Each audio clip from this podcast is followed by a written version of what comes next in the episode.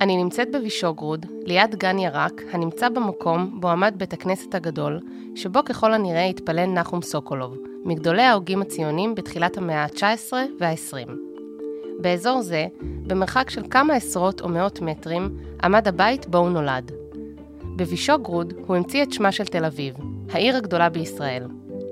סוקולוב בילה את 5 או 6 השנים הראשונות לחייו בוישוגרוד, והוא זכר את התקופה ההיא בחיבה רבה, ותמיד הגדיר את עצמו כיליד העיר. לא פלא ששנה לפני מותו, ב-1936, הוא חזר אליה לביקור. Niestety nie wiemy, możemy się jedynie domyślać, w które te domy... למרבה הצער, אנו יכולים רק לנחש אילו בתים שרדו מאותה תקופה. אלו שנבנו מלבנים שהקהילה היהודית קנתה מהשלטונות הפרוסים בעקבות הריסת טירת וישוגרוד. ניתן לשער שבאחד הבתים הנמצאים בכיכר העיר נולד סוקולוב, אשר היה כאן לזמן קצר מאוד, ומאוחר יותר משפחתו עברה לפלוצק.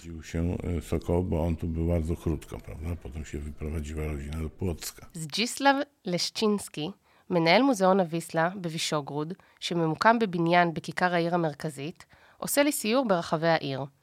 הכיכר בנויה כריבוע קטן ומלבני, שסגור מ3 צדדים בלבד על ידי בניינים.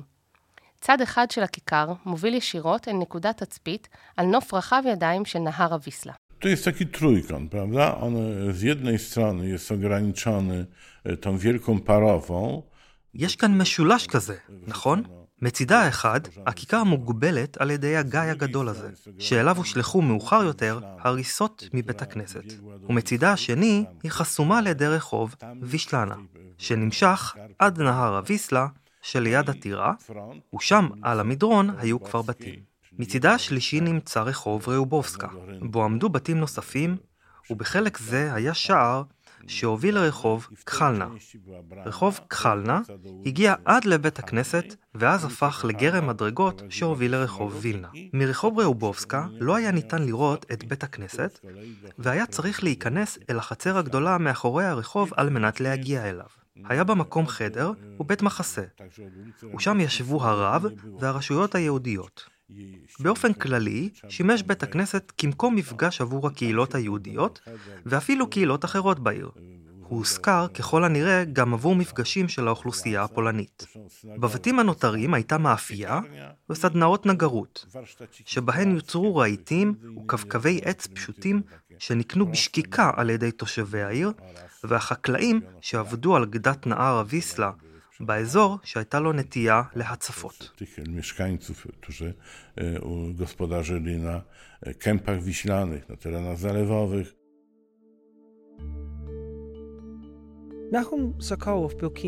נחום סוקולוב היה אדם בעל חשיבות רבה עבור התנועה הציונית. כך מספר לנו פיליפ סטיל, היסטוריון וחוקר עצמאי של הציונות. נכון, הוא נפטר ב-1936, כלומר לפני הקמת המדינה היהודית בארץ ישראל, אך הוא נחשב לאחד מאבותיה החשובים ביותר של ישראל המודרנית. נחום urodził się tutaj, w Wyszogrodzie, nad Wisłą. נחום נולד כאן, בוישוגרוד, שעל גדת נהר הוויסלה, בשנת 1859. כלומר, הוא היה מבוגר בשנה אחת בלבד מתיאודור הרצל שנולד בבודפשט. סוקולוב היה עיתונאי יוצא דופן ופורה במיוחד. משפחתו התגוררה בוישוגרוד במשך כמה דורות, מתחילת המאה ה-19. סבו היה רב ועבר לכאן מפודלשה. נחום היה בן 5 או 6 כשעבר לפלוצק הסמוכה. במהלך תקופתו בוישוגרוד הוא היה עד להתרחשות מרד ינואר, שכמעט ולא השפיע על תושבי העיר, אך הוא סיפר עליו לילדיו. בנו פלוריאן מספר על כך בביוגרפיה של אביו. יש להוסיף כי הקהילה היהודית בוישוגרוד תמכה בנאמנות בצד הפולני במהלך המרד, וניתן להניח שהחתירה הפולנית לעצמאות השפיעה באופן די חזק על דמיונו של סוקולוב, ששאף לסייע בהקמת המדינה היהודית. מעל הכל ראוי להדגיש כי סוקולוב הגדיר את עצמו כפולני, כמעט באותה מידה שהיה יהודי. הוא דיבר פולנית, גידל את ילדיו בבית דובר פולנית, ואפילו ניהל את יומנו עד סוף ימיו בפולנית. כמה מעמיתיו הציונים התבדחו לא פעם שהוא היחיד מביניהם שהחשיב עצמו לאציל פולני.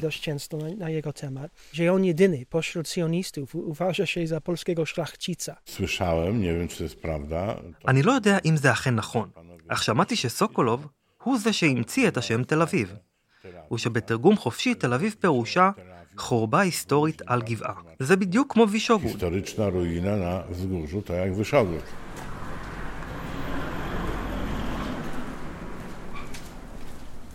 Tam przed urzędem gminy po obu stronach balkonu są gwiazdy Dawida. מול בניין העירייה ניתן למצוא שני סמלים של מגן דוד שעדיין לא נתלשו ממקומם. הם מופיעים על שני בתים שעשויים מהלבנים של בית הכנסת, שגם המרתפים שלהם בנויים מהם.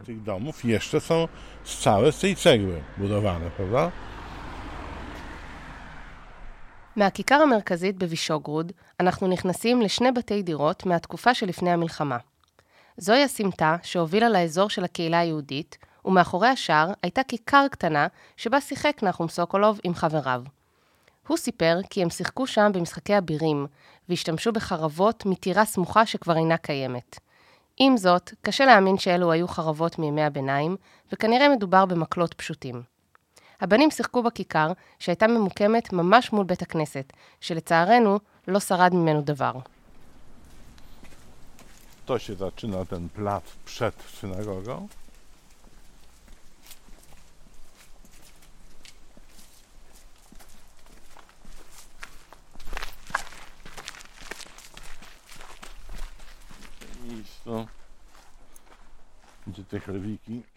כאן התחילה הכיכר שהייתה מול בית הכנסת, והיכן שנמצא גן הירק הזה עמד בית הכנסת הישן.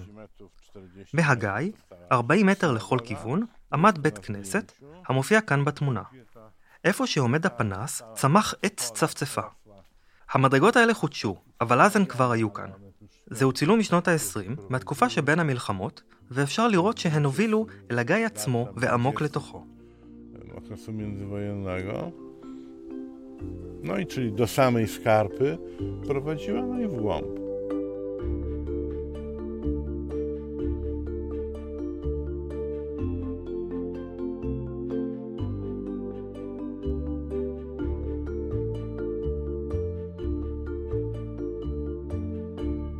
Patrzę w tej chwili na księgę pamięci wydaną właśnie w Izraelu. אני מסתכל כעת על ספר זיכרונות שהוצא לאור בישראל לידי קבוצת ישראלים שיש להם שורשים כאן בוישוגרוד.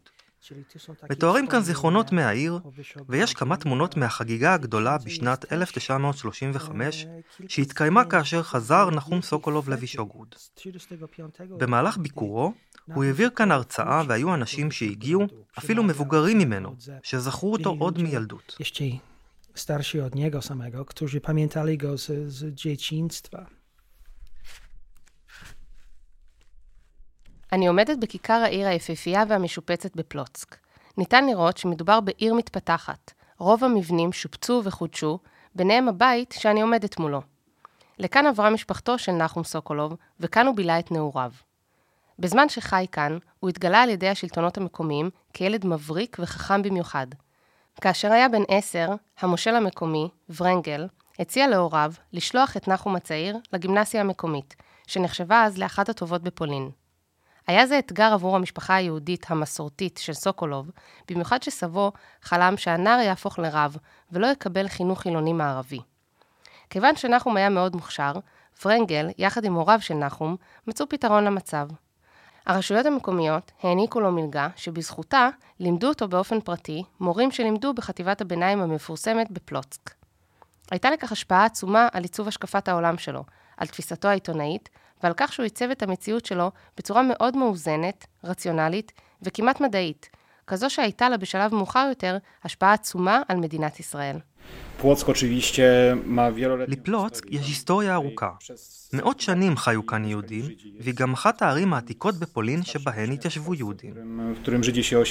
גבריאלה נובק דומברובסקה ופיוט דומברובסקי, מייסדי קרן נובוס קום, שבין היתר פרסמו את המדריך בעקבות יהודי פלוצק, עושים לי סיור ברחבי העיר. נתומייסט W czasach Sokołowa Płock był miastem, którego społeczność żydowska stanowiła około 1/3 wszystkich mieszkańców. לעומת זאת, בתקופתו של סוקולוב, היהודים היוו רק כשליש מכלל התושבים. זו הייתה עיר שוקקת חיים, למרות שבהחלט היו לה את החסרונות שלה, שכן חיי הקהילה שבה גדל סוקולוב לא טעמו את אופקיו הרחבים שהלכו מעבר לחינוך ולחיים המסורתיים ברובע היהודי. האנשים שחיו כאן היו אנשים עניים ואפילו עניים מאוד. הרובע היהודי סבל פעמים רבות משריפות שפרצו במבני העץ שקיימים כאן עד היום. פלוצק הייתה גם עיר של חיי אומנות עשירים, ונראה שהתרחש כאן הרבה בתחום התרבות. Prężnego życia też artystycznego.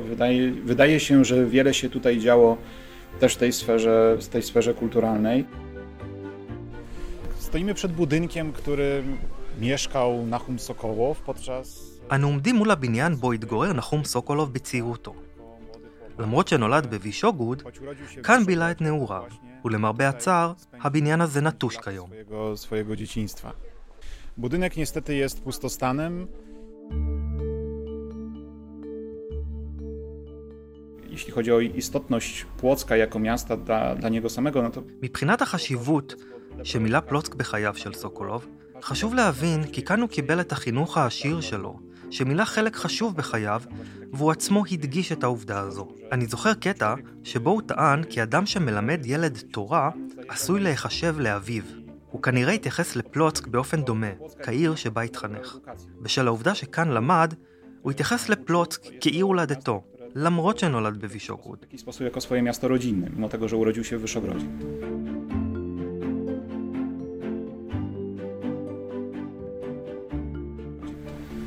Tak, mnie z kolei przypomina się inny cytat,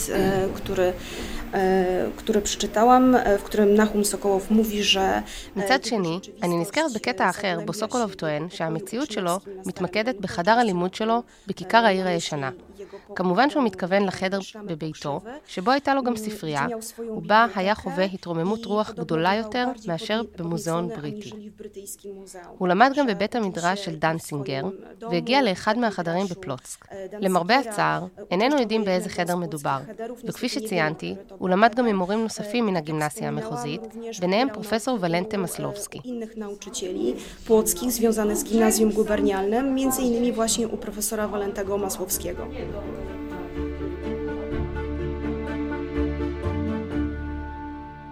Wchodzimy w ulicę Jerozolimską na teren... אנחנו הולכים לאורך רחוב ירוזולימסקי, עד לאזור שהיה פעם המרכז היהודי של פלוצק. כאן חיה ופעלה כל הקהילה היהודית של העיר, אם כי לא רק כאן כמובן, כי היהודים הכלסו את העיר כולה, ובעיקר העשירים שבהם. עם זאת, המקום הזה היה ללא ספק ליבה של פלוצק היהודית. Sercem żydowskiego Płocka. Gdy Nachum Sokolov miał 17 lat, już dołączył się do zespołu. כשנחום סוקולוב היה בן 17, הוא הצטרף לצוות של אחד מכתבי העת העבריים החשובים באותה תקופה, הצפירה. סוקולוב פרסם את הטקסט הראשון שלו ב-1876, כשהיה רק בן 17 בעיתון היוקרתי הזה. העורך הראשי של הצפירה היה חיים זליג סלונימסקי, סבו של אנטוני סלונימסקי, אשר גם שם לב במהרה לפוטנציאל של הנער, ותמך באופן פעיל בהתפתחותו במהלך השנים הבאות. מה שייחודי בסיפור של סוקולוב, הוא העובדה שהנער הפשוט והמוכשר הזה, שהגיע מעיר פולנית ממוצעת, זכה להצלחה כה משמעותית בעולם. הילד ששיחק בחרבות עץ בוישוגród, שבלט בייחודיותו בפלוצק הודות לבקיאותו בכל כך הרבה שפות מערביות, הגיע עד לכדי שיחה עם האפיפיור בנדיקטוס ה-15 בוותיקן, וניהל משא ומתן על עתיד מדינת היהודים עם שר החוץ האנגלי, הלורד בלפור, ועם מרק סייקס מהמכון הבריטי. זו אכן קריירה מדהימה. בלפורם, זה מרקים סייקסם, ze establishmentu brytyjskiego. To jest kariera wprost niezwykła. Jesteśmy w miejscu, w którym stała wielka płocka synagoga, budynek, który przetrwał II wojnę światową, niestety. אנו נמצאים במקום בו עמד בית הכנסת הגדול של פלוצק. בניין ששרד את מלחמת העולם השנייה, אך נהרס זמן קצר לאחר סיומה. בית הכנסת, שהקהילה היהודית נלחמה על הרחבתו ושיפוצו, היה בהחלט מקום מרכזי וחשוב ברובע היהודי. במהלך מלחמת העולם השנייה, הגרמנים השתמשו בו כמוסך וסדנה למכוניות ואוטובוסים. כנראה בזכות זאת, נמנע המבנה מגורלם של רוב בתי הכנסת בפולין, שנהרסו או נשרפו במהלך המלחמה. למרבה הצער, בשל מצבו הרעוע, וכנראה עקב בעיות כלכליות או חוסר עניין, לאחר שנות המלחמה, הבניין נעלם לחלוטין מהנוף של פלוצק. Jakiś brak woli w latach powojennych sprawił, że budynek z krajobrazu miasta Płocka zniknął bezpowrotnie. Nachum Sokolów był nie tylko dziennikarzem i działaczem sionistycznym, on był też wybitnym historykiem. נחום סוקולוב לא היה רק עיתונאי ופעיל ציוני, הוא היה גם היסטוריון מוכשר. בשנת 1919 יצא לאור ספרו תולדות הציונות בעל 700 עמודים, אשר סוקר את התקופה מתחילת המאה ה-17 ועד 1918. הוא סיים לכתוב את הספר ב-1919, בעיצומם של הדיונים סביב סוגיית הקמת בית לאומי ליהודים בארץ ישראל, אשר אותם קיים בוותיקן, צרפת ולונדון עם הפוליטיקאים החשובים ביותר באותה תקופה. הוא יצר במקביל יצירה של 700 עמודים שעד היום נותרה רלוונטית.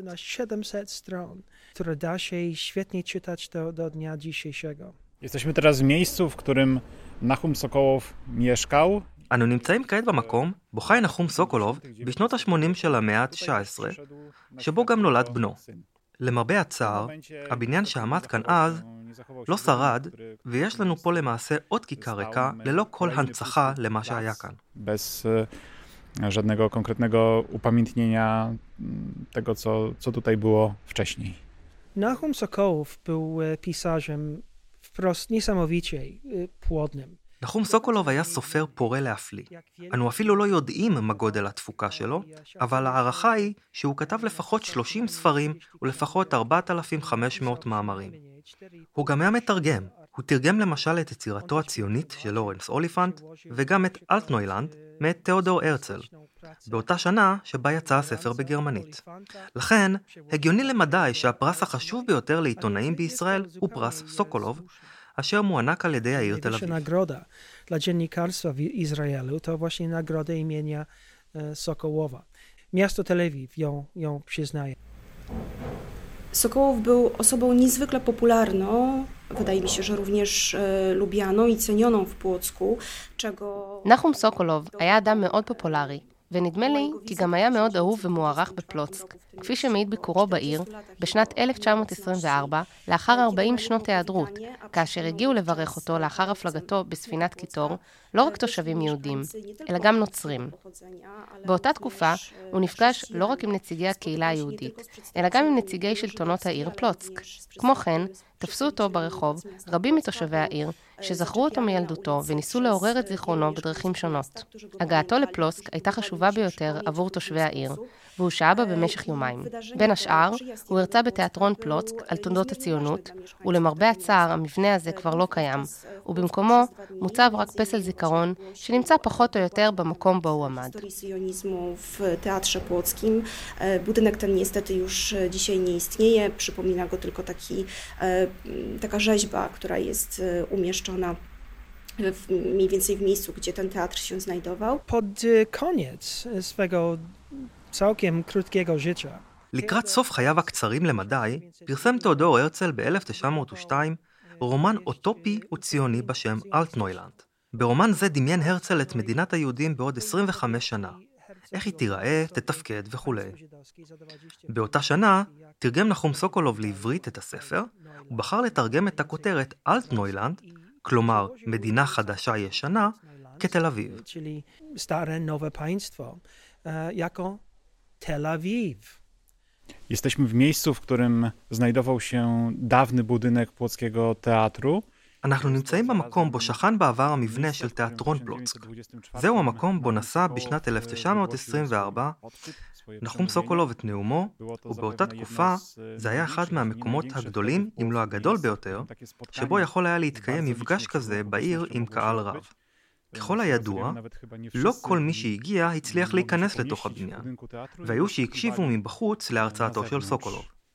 הוא דיבר על ההיסטוריה של הציונות באופן כללי מאוד, ולמרבה הצער, איננו יודעים את הפרטים המדויקים של הנאום הזה. Ogólnym tego znaczeniu, niestety niuansów tego przemówienia nie znamy.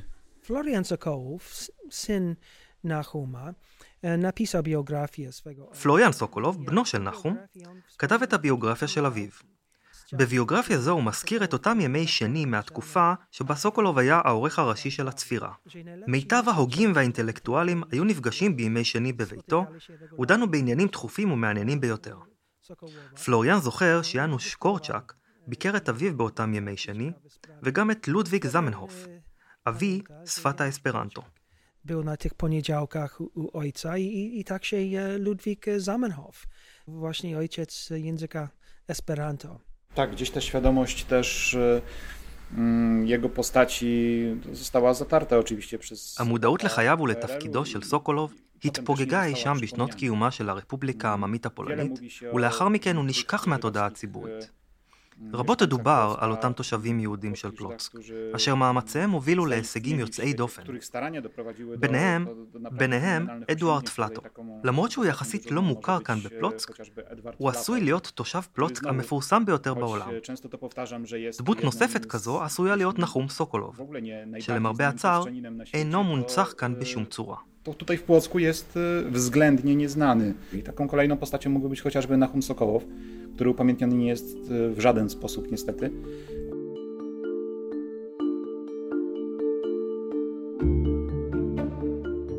פודקאסט הקרן המזרח אירופאית על שם יאן נובק-יז'ורנסקי במסגרת פרויקט מימון של משרד החוץ של הרפובליקה הפולנית. סיפרה ספיר ליברובסקי-שר. הקלטות ג'ון ביצ'אם וברטוש פאניק. הוצאה לפועל Free Range Productions.